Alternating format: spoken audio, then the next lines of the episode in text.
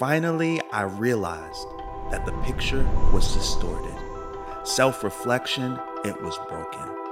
But my heart, it wasn't open to an open handed, open hearted, wounded healer. Those wounded hands reaching out to try to save me. But I was too ashamed and I was too afraid. So I pulled my hand away, cutting my hand on broken frames, self inflicting my own pain.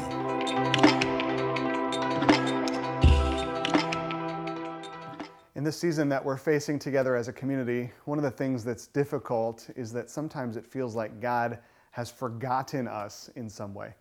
I was thinking this week about the time that I spent as a youth pastor here at the church. And one of the difficult moments of my week, a lot of weeks, was after youth group, after all the kids went home. Oftentimes there'd be like one kid left whose parents were a long time in coming to pick him up. I have this one kid in mind who so often his mom was just so late and he'd hang out with his friends, he had fun for a while, but then you start to see this sadness and panic on his face when all his friends are gone and it's just him and all the volunteers. And we're cleaning the room, we're turning off the lights, we're locking the doors, we're sitting out in front of the youth building, and his mom's still not here. And then it's just me and the intern and him, and we're waiting and we're waiting. And this is before kids had cell phones, so he's picking up my phone and calling his mom, calling his mom. No one's answering. And now it's 9:30, now it's 10:30 then the security guys come by and say, hey, we're locking the place up. We got to lock the gates. And so then we'd walk down the driveway, sit on the curb on John Drive, and wait. And you see the kid just feeling abandoned and discouraged and angry because it's happened before.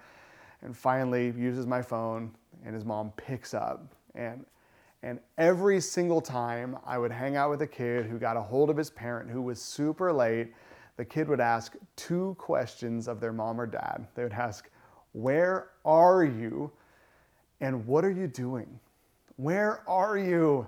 Where are you? Right? This is a question of proximity. Are you around the corner? Are you still at home? Are you at work? Are you out with your friends? Have you forgotten about me altogether? Where are you right now? How long will it take for you to get to me because I want you to be here because I want to be out of here? Where are you?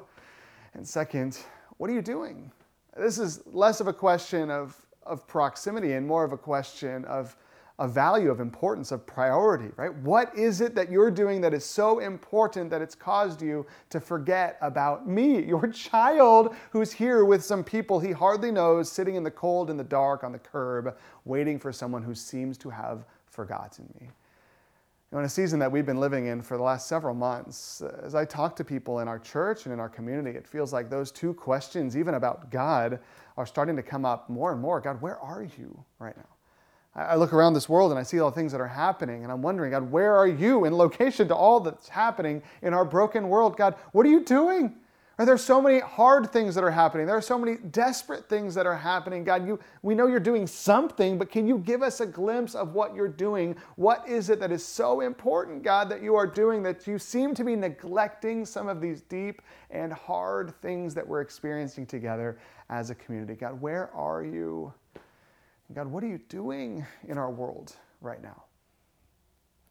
Now, this week has been a really hard week for a lot of people. I don't know what it is this week, but I just feel like I've had a, a larger than normal amount of phone calls with people who are experiencing loss, people and their families who've passed away, people who are on hospice care, loved ones who are in their last days of life.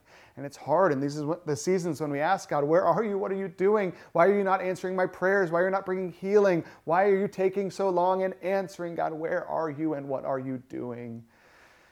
I've talked to people who have brokenness in relationships this week. They're isolated, they're lonely, they're alienated from their friends sometimes because of conflict, because of past wrongs, because of a lot of different things. And now, in this season where you can't find new friends, you can't build new connections, it feels like you've been abandoned by everyone, including God Himself. This is a hard season in our social relationships, in our world, in our political sphere, on Facebook and even in our relationship with God. God, where are you?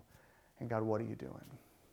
know, in the series, we started talking about the idea of boundless, that God is in heaven doing whatever he wants. But that doesn't give a nice answer to us who are down here on the ground saying, but what about here? How does it intersect with what's going on here? Right? Last week we talked about worshiping idols in the places we go other than God. And sometimes we start to realize, well, the natural reason we go to these idols is because it feels like the God that we're calling out to is being silent. And so, God, we want to come to you, we say. God, we want to be connected to you, but it's difficult when it feels like God is somewhere other than here and a long time in.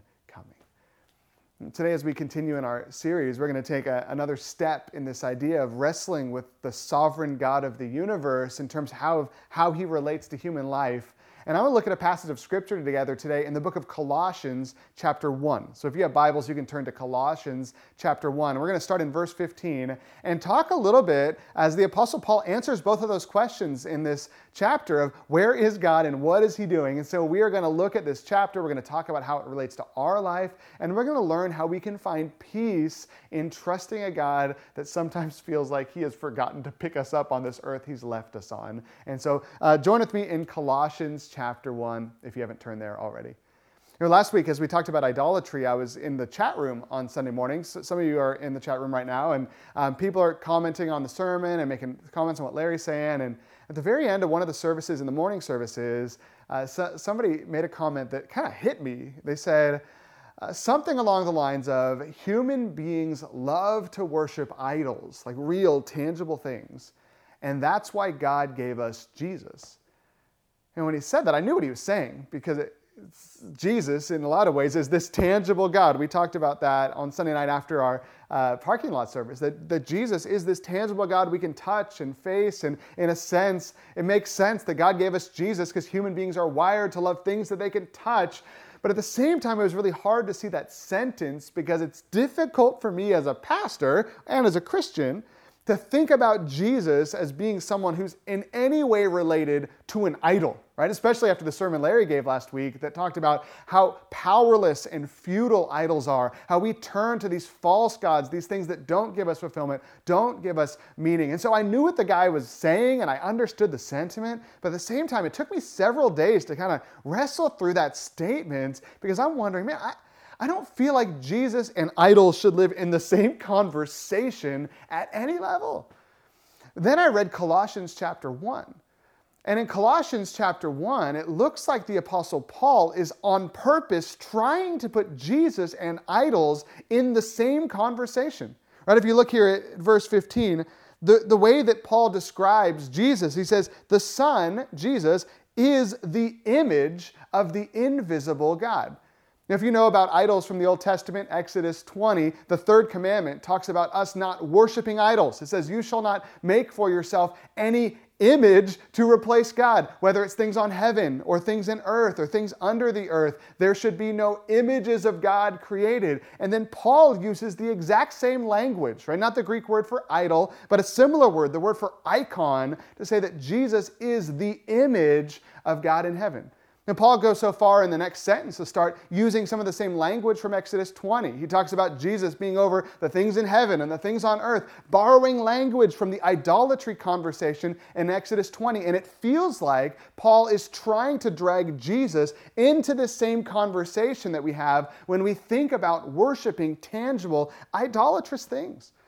You know, first, it's a little bit of a, a pushback there, but I want to dive into what Paul means when he compares Jesus to idols, because if idols, like we talked about last week, are in, impersonal, powerless, fake, human created things that do not give us real answers or hope, if Jesus, in a lot of ways, is the good and better version of that, all of us right now are in a season where we are longing deeply for something that is powerful, for something that is personal, for something that can transform, that can reconcile, that can change the world, that can give us hope. If an idol is everything that's wrong with religion, the opposite of an idol is what all of us need a personal, tangible God that we can reach out and connect with at a deep and personal level. And so I think in, in terms of talking about how Jesus relates to idolatry, it's important to understand where idols come from. And so I'm going to give you the 30 second, maybe 45 second version of where idols come from, right? It's going to start with the word creation.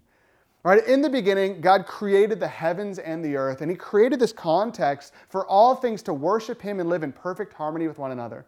But if you read the scriptures, you know that the second step there is sin and brokenness entered the world. Adam and Eve, the first humans, bring sin into the world, and from there, like a disease, the world becomes broken at every, le- at every level. Right? Human relationships with God are broken. Human relationships with each other are broken. Humans are broken on the inside. The relationship we have with nature is broken. Nature is warring against itself. Everything is broken and breaking inside of us, outside of us, visible things, invisible things, because of sin's entrance into the world. And so we have creation, and then sin, and then brokenness, and then we have you a human being who stepped into a world that God had created for harmony, and yet sin had broken it. And now you're in a place where your world is broken, you are broken, and everything in you is tainted and broken in some way because of the sin that has broken everything. Right? So that's where idols come in, is that we are people who create idols because sometimes we long for things that we shouldn't be longing for. And we think the idol of money can get us happiness, right? We long for fame. And so we think that doing this pathway down idolatry towards fame is going to get us happiness, right? We go down these wrong paths and we pursue these false idols to get something that sometimes is bad, sometimes is good. Sometimes we make good things ultimate things and in this scheme, in this world in which, we're, in which God has placed us, we exist in this broken world. And so often, like we talked about last week, we pursue idols to get things that don't give us fulfillment, don't make us happy, and really just perpetuate the cycle of brokenness within us you know, the season that we're in right now, a lot of us are, are pursuing things that we hope will change the world. We feel like if eh, that politics could change the world. We feel like uh, sometimes that we can change the world. We feel like sometimes having more money can change our world or uh, looking better can change our world, right? And there's this idolatry that comes when we have this thing that we want and we just try to pursue it through these things that never can make us happy. So Paul brings Jesus into this conversation. And the question is, well, where does Jesus fit on this diagram?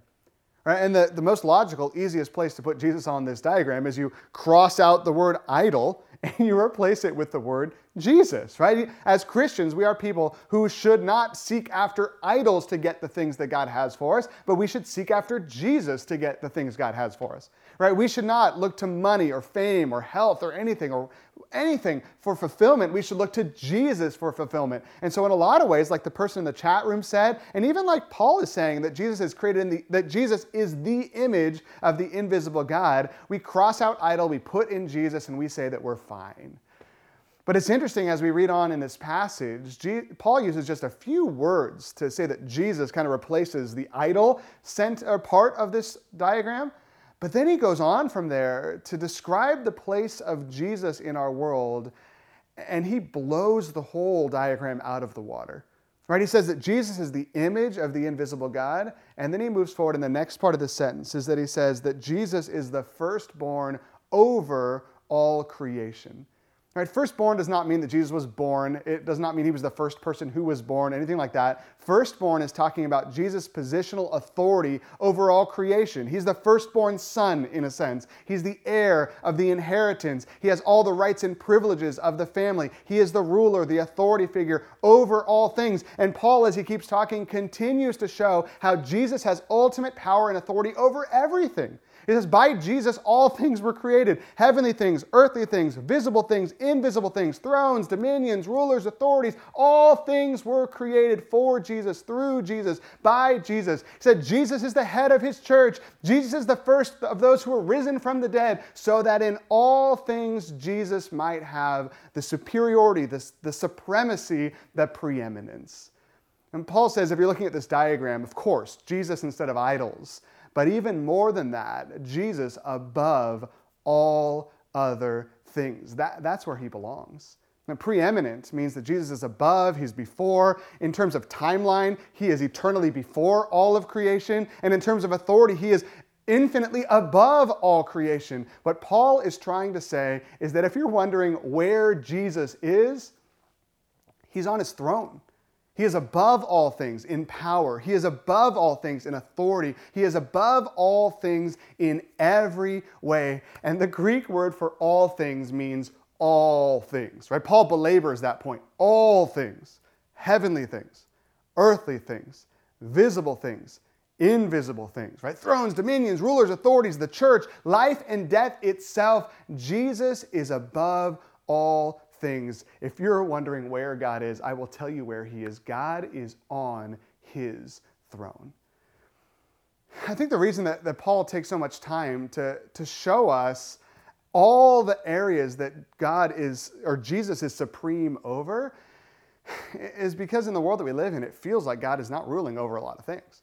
Right? We have to remember that as we think about that diagram that we walked through, there is sin and brokenness at every turn of the world in which we're created. Right? Even in the most ultimate way, when Paul says that Jesus is the firstborn over those who have risen from the dead, Paul is saying that Jesus has authority over life and death itself that someday every human being will stand before Jesus, and Jesus and Jesus alone will decide the fate of every human being who ever exists, whether he escalates them into eternal life or condemns them into eternal damnation. Jesus has the keys of all of life for every human being. But at the same time, the very fact that death exists, the very fact that hell exists, the very fact that some of us will stand before God and get bad news on Judgment Day reminds us that Jesus is the ruler currently of a broken and breaking and sinful world and, and system and series of systems.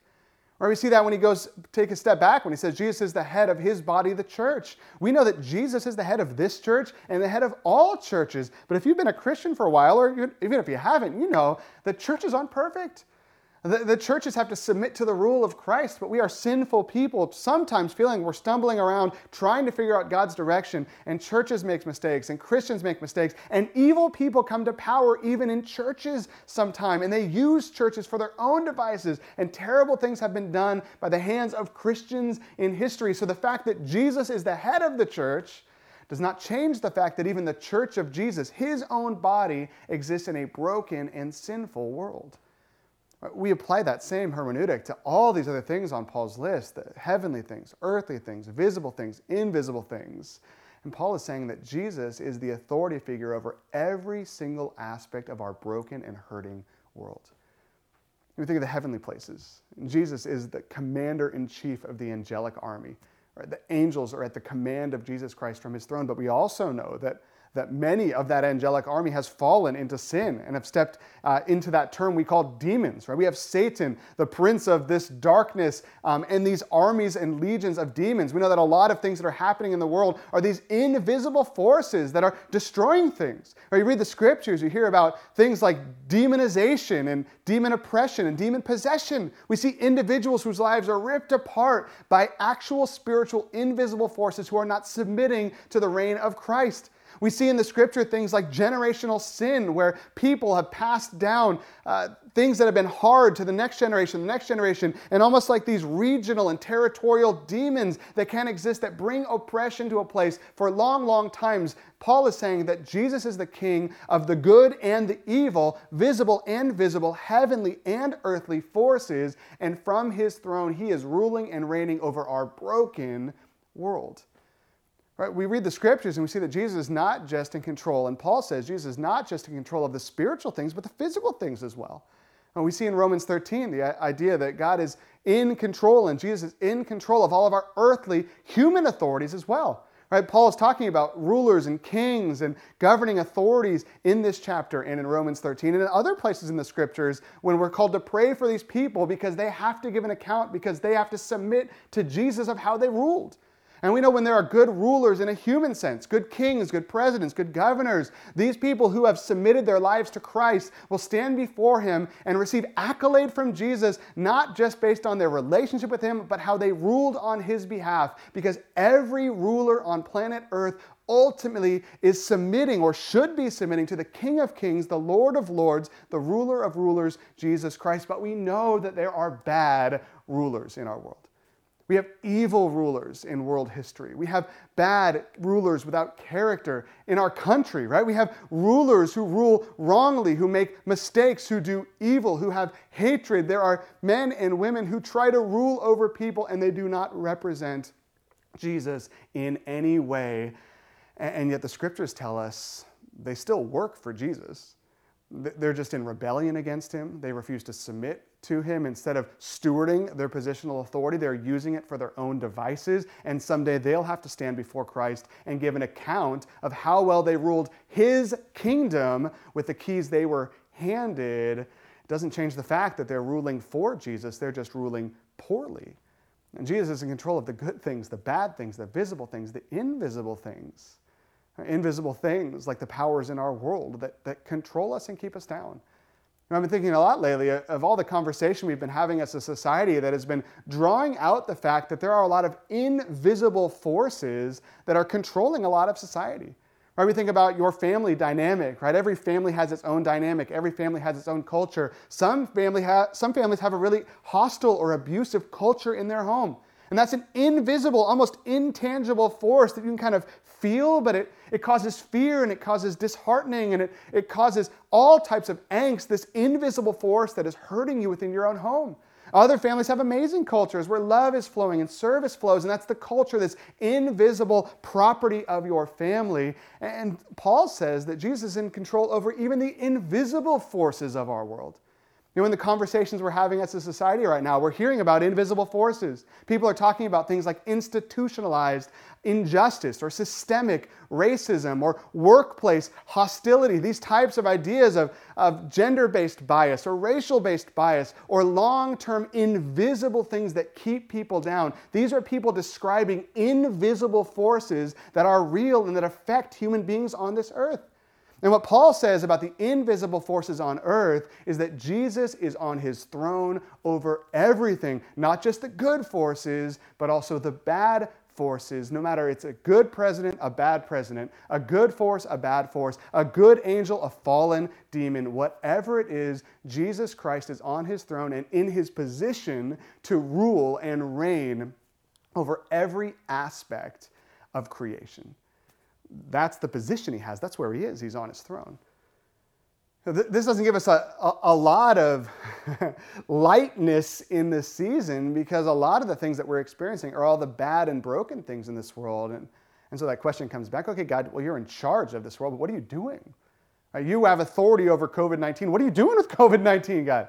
God, you have authority uh, over the racial history of our country. Okay, what are you doing to bring justice, God? A lot of us are crying out that God would do more, that He would rule differently, that He would change the hearts of leaders, that He would do different things in our society, that He would change the tides of history, change the culture in which we live. And we hear that He's on His throne. We hear that He technically is the boss of all of these different aspects of human and all creation's existence. And yet we come back to God and we ask the deeper, more personal question God, what are you doing? So we're calling our mom, and she's, oh yeah, I'm still at work. So what are you doing at work? I'm here stuck with my dumb youth pastor here on the side of the road, missing you, longing for you. What are you doing? I know a lot of us right now have been praying prayers along those lines of God, I, I'm with this person that I love and I'm watching them make these terrible choices. God, I, I know you're in charge of all this, but what, What's your plan? What are you doing here? We're crying out. God, I know that you say that you have a heart for justice and equity in our world, and yet I see the world falling apart. God, what are you doing from your throne? And Paul doesn't say, well, well, God's busy. That's what he's doing. He's too busy to deal with your stuff, right? God doesn't say, I'm working on it, right? That's not the response of God. When we look at the text, we see a picture of what God is doing from his throne that I think we need to wrestle with and understand how it relates to our lives here on this planet. It's in Colossians chapter 1.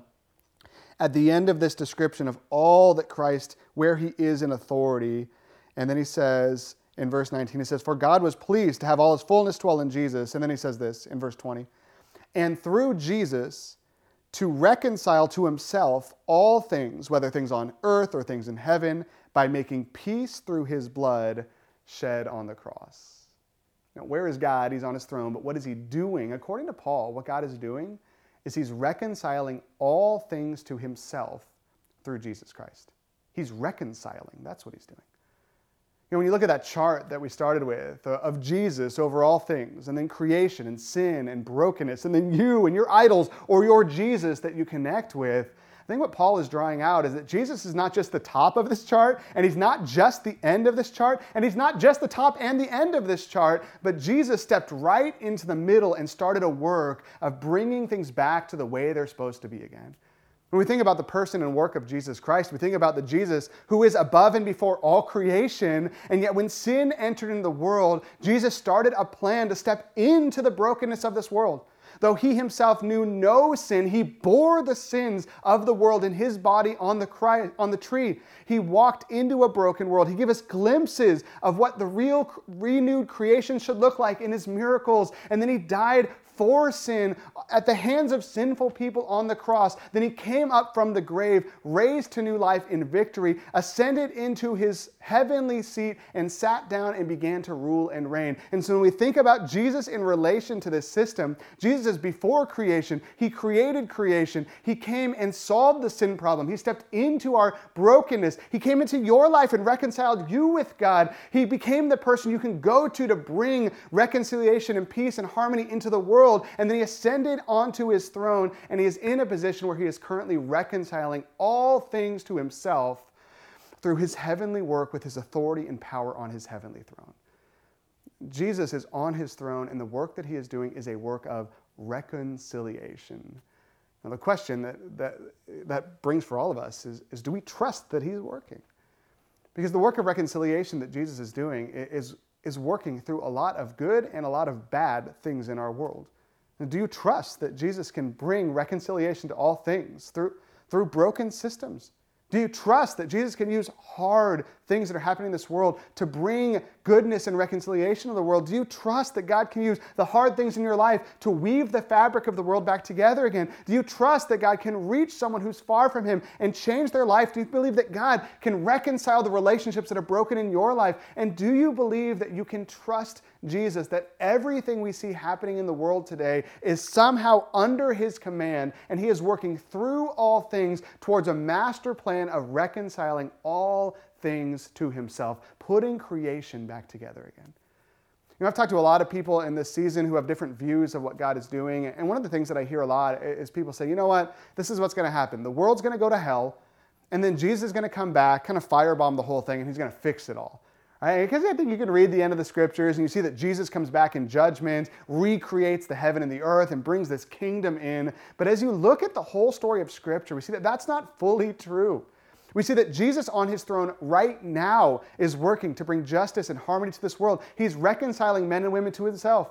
He's reweaving the fabric of society. He's bringing goodness and good things into being. He's doing that work. And yes, someday it will happen in an ultimate sense. Yes, sin will still be with us until the day Jesus returns and removes sin itself from the equation. Yes, there will always be impoverished people among us. Yes, there will always be brokenness in society. Yes, there will always be sickness and death until Jesus comes back. But even though that is true, until Jesus comes back, he is working currently to reconcile all things to himself himself.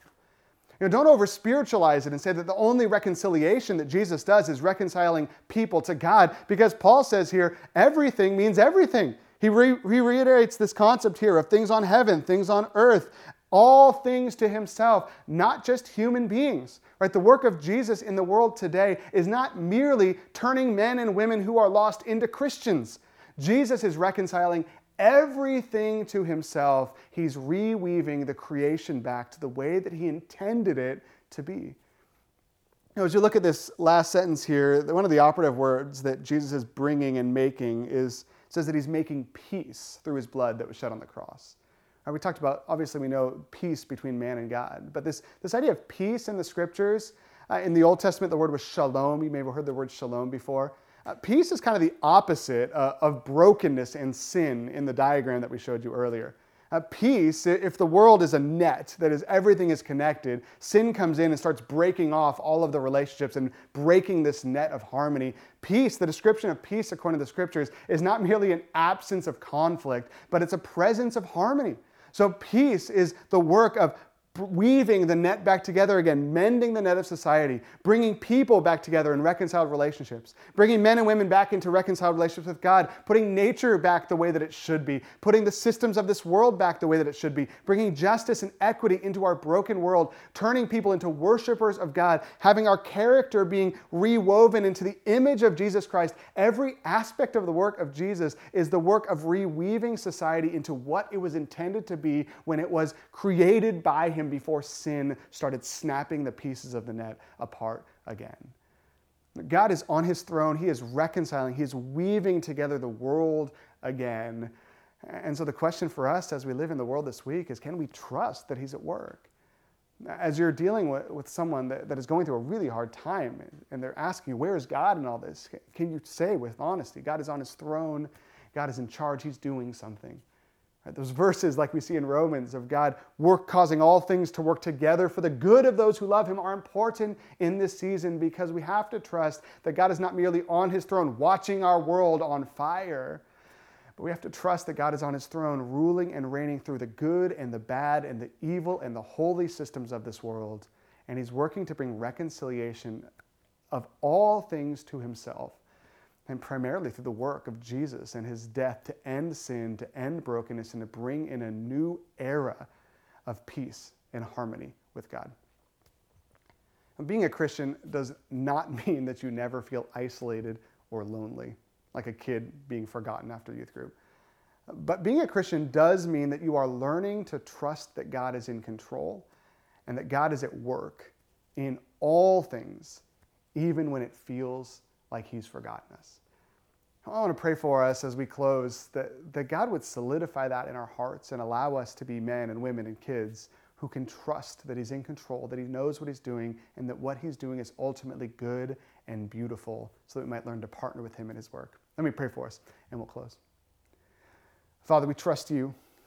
We know that your son Jesus is on his throne, that he is seated at your right hand, that your spirit is interceding for us, that when we come to you, the spirit brings prayers into the ears of Christ and he whispers those, in a sense, into your ear, and you can do the things that you hear from us that the Godhead itself has invited us into that throne room, and we are part of this powerful and beautiful and holy dynamic that we somehow are being used to bring good and goodness into the world just by being your salt, being your light. And we know that part of this equation is coming to Jesus to bring change to the world. And so, Lord, we pray that you would bring change to this world.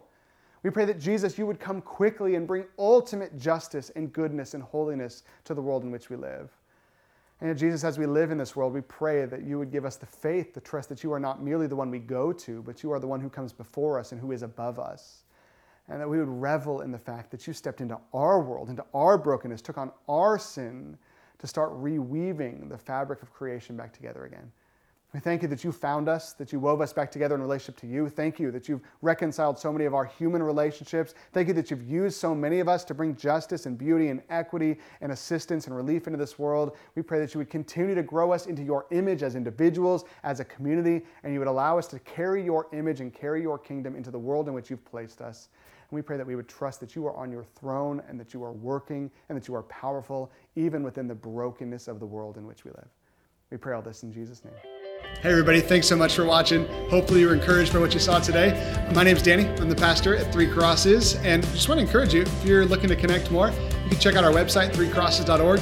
Uh, we stream our services every Sunday. You can jump in on that, or if you live in the San Francisco Bay Area, come and find us. We'd love to connect with you. Before you go today, hit the subscribe button. Keep up to date with what's going on week after week. We'd love to stay connected. Have a great one.